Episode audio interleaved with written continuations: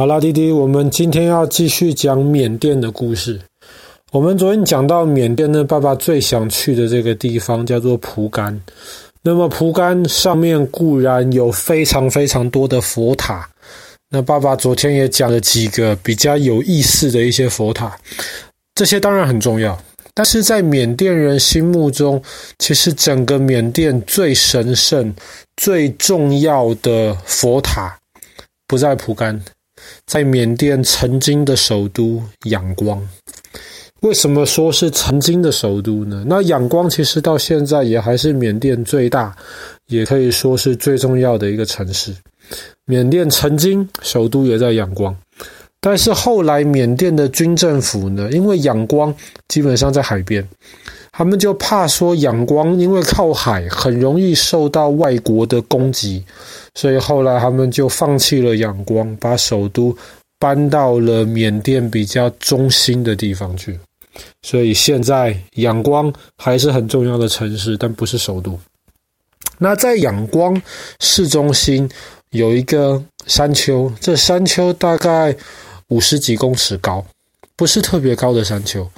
但是这个山丘上面有缅甸最重要的国宝，叫做缅甸的大金寺。那么这个大金寺呢，它其实看起来非常非常的显眼。你基本上在缅甸的市中心，很容易一抬头就看到这个大金寺。因为大金寺本身是已经建筑在五十多公尺高的山丘上，而且大金寺本身又大概有一百多公尺高，加起来就是一百七十、一百八十公尺那么高，而且整个大金寺是金光闪闪的，看起来非常非常的显眼。那么大金寺的这个底部是用砖头砌上去的，但是上面的地方是金。而且是纯金，不是那种在砖头外面放一层薄薄的那个金的的那个金箔而已，它是纯金做的。而且在这个大金翅的这个的这个塔顶上，有大概五千多颗钻石，然后两千多颗红宝石。在塔顶上有一颗特别大的钻石，大概七十几克拉。这些东西都是真的，这些东西不是仿制品放在那边而已。想一想，有一点奇怪，为什么在缅甸他们要做一个这么大而且又价值连城的东西？你先不管这个大金寺本身文物历史价值。你就说它这个建筑材料的价值都非常的可怕，而且因为是纯金，所以真的是看起来金光闪闪。而且很多人特别喜欢黄昏的时候去看这个大金寺，为什么？因为当黄昏的这个夕阳照到这个塔顶上面，然后这个阳光被上面的钻石跟外面跟上面的红宝石折射出来，哇，那真的是。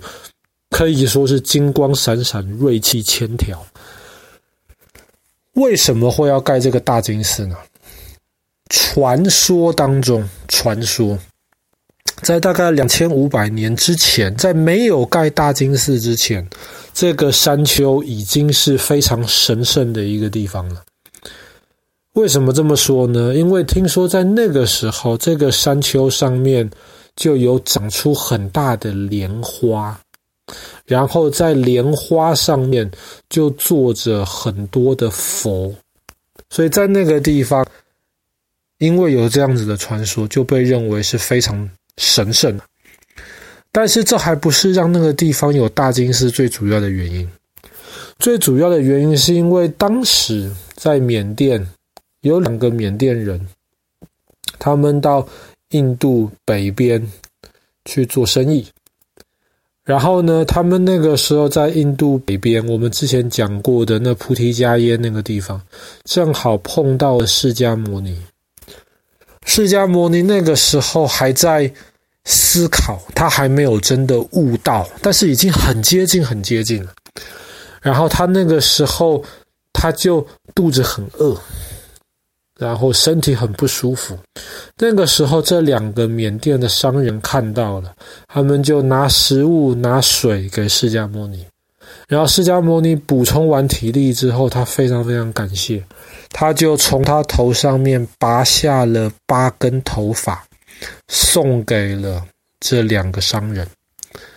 这两个商人很开心，因为在那个时候，虽然释迦牟尼还没有悟道，但是他已经是非常非常有名的圣人了。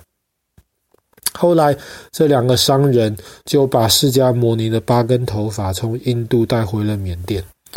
当时在仰光附近的这个国王，他就非常非常的开心，他就想说：哇！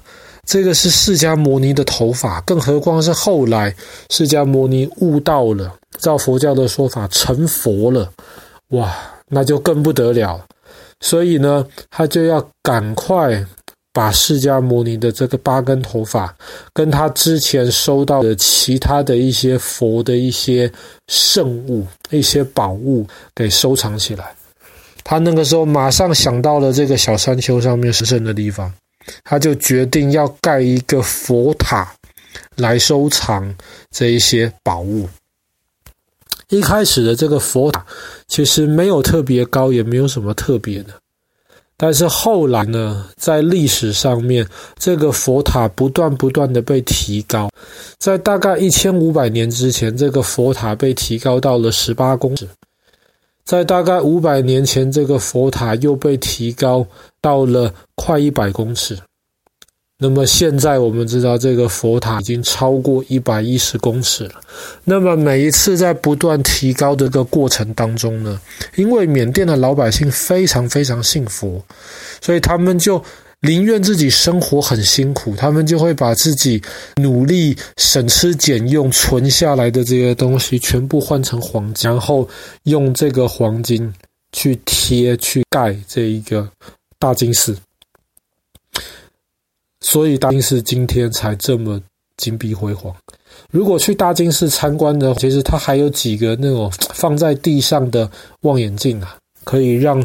让那个观光客透过这个望远镜，能够更清楚的看到上面这个珠光宝气的这一些装饰。不过，其实叫做大金寺是有一点错误的，因为大金寺里面其实不止一个塔，那么也不止一个寺庙。它里面除了这个大家最注目的这个佛塔之外呢，它其实还有非常非常多其他不同的佛塔。比方说好了，在大金寺里面，通常当地人跟观光客最喜欢去的一些地方，就是去找自己生肖的佛塔。那我们知道，大概在一个月左右，就是过这个农历新年了。那么中国人其实都有生肖嘛，你是哪一年出生的，你就是哪一个生肖。那么中国有十二个生肖，缅甸人其实也有生肖。但是缅甸人只有八个生肖，而且他的这个八个生肖呢，不是照你出生的年份来算，它是照你出生是礼拜几来算的。一个礼拜七天，但是礼拜三很特别，礼拜三上午跟下午是两个不同的生肖，所以加起来就是八个生肖。然后缅甸人去大金寺的时候呢，非常非常喜欢。当天就去找，然后去拜自己生肖的那个佛，所以有八个佛在大金寺的周围，然后你就可以依顺时钟的方向去参拜，然后去找你自己的那个佛。那么当然，大金寺这个地方，照缅甸的这个佛教的规矩，你如果要进去的话，不管是当地人还是外地的观光客，都不可以穿鞋子。你还不但不能穿鞋，你还不能穿袜子，一定要光脚进到那个寺院的范围里面去。所以，对于观光客而言，其实夏天的时候去其实很痛苦，因为缅甸其实跟东南亚、南亚其他地方一样，夏天的时候天气很热，太阳很晒，然后你又得光脚的在那种太阳晒得红彤彤的那个地上这样走，那其实很痛苦。所以其实到夏天的时候，如果要参观的话，最好是在那种早上太阳刚起来，地板还没有被晒热的时候去会比较好。那么大金寺除了这些金光闪闪的这些装饰，还有佛像之外，大金寺还有一个很有名的是，它有一个钟。这个钟是大概缅甸可以说是第二大的一个钟。为什么这个钟很有名呢？因为当时当英国人占领了缅甸，要把缅甸当成英国人的殖民地的时候，缅甸呃英国人当然也占领了仰光，也占领了大金寺。他们那个时候就在想：哇，这个金塔上面很多东西，但是搬不走，而且他们知道金塔很神圣，搬走的话，可能缅甸全部的人都造反。他们那时就想说，我们把这个大金寺里面的这个大钟搬回英国，当做纪念品吧。结果这个大钟用船运嘛，结果在大金寺旁边的这个河上面，要过河的时候，船就沉了。那个钟当然就沉到水里面去，然后英国人怎么捞都没有办法把它捞上来，因为那个钟实在是太重。所以后来英国人就跟缅甸人说：“如果你们有办法的话，你们就把它捞上来，那么我们就把这个钟还给你们。”所以当时缅甸人就很多人潜水潜下去，在那个钟下面放了很多那种竹筏。竹子做的可以让人浮在水上的，放了几百个竹筏，然后就这样子，那个钟竟然就被这么重的钟就这样浮起来。那英国人就觉得很神奇，所以后来就决定了要实现诺言，把这个钟归还给缅甸的老百姓。所以那个钟现在又被放回到大金寺的部的这个寺庙里面去。那么考虑到其实。缅甸的历史以及被英国人殖民那一段很不堪的回忆，所以这个大金寺除了宗教意义之外，里面那个钟其实也是提醒那缅甸人当时他们是怎么样对抗殖民者的这一段的故事。好啦，那么我们今天的故事就讲到这边，在缅甸最神圣的一个呃建筑物，就是就是在前首都仰光的这个大金寺。